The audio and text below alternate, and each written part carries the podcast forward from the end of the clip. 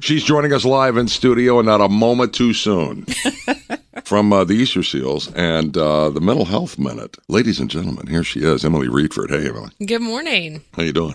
Good lucky me coming on extortion breakfast day. I right? know. I'll have to Oh, plan sure. that again. There's a pancake casserole out there.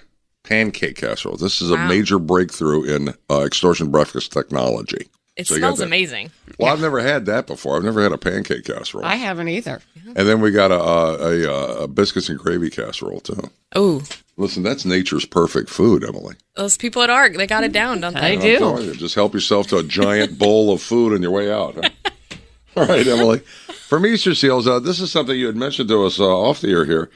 You have CIT training coming. What's CIT? Yeah, so CI- CIT stands for Crisis Intervention Team, and it's a training that um, our local mental health providers provide for law enforcement officers.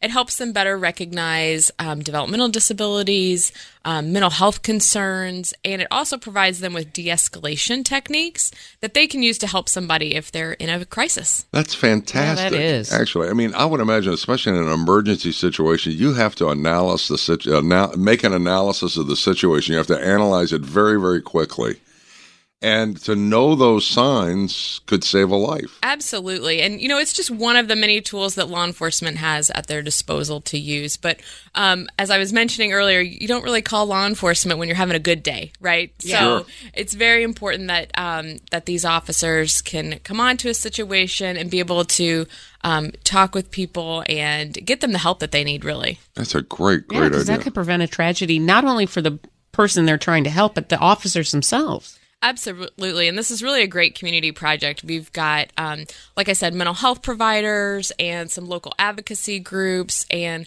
um, really speakers and presenters from all across the community um, working together with our law enforcement officials. We've also got people like uh, dispatch workers, campus Excellent. security.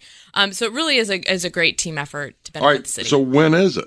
Um, it's coming up the second week of February, and we've got about 50 uh, law enforcement officials who are going to be attending the training. We've been doing this since 2009, so really helping to equip our um, our men and women in blue, um, helping us serve the community. See, that's great, and this is uh, provided on a yearly basis. Yeah, we provide it every year, um, once a year, and it's a forty-hour training. So Wow. these Oh. um, This is these men and women are getting um, mental health 101 and some more, um, all in one week's time. Excellent. That's All right. Just another example of how you guys help at Easter Seals. Now, uh, if somebody's listening, they want some more information on this. Where do they go? Yeah, um, you can Google CIT and uh, hear about the trainings, but it's an accredited program, um, and our training here is accredited too. So, um, if you see a law enforcement officer out, tip their tip your hat to them, and and know that they're being trained in the right way by our own community people here. That's wonderful. All right, Emily Reedford from the Easter Seals and our mental health minute. I feel better already. Well, Emily. good. All right.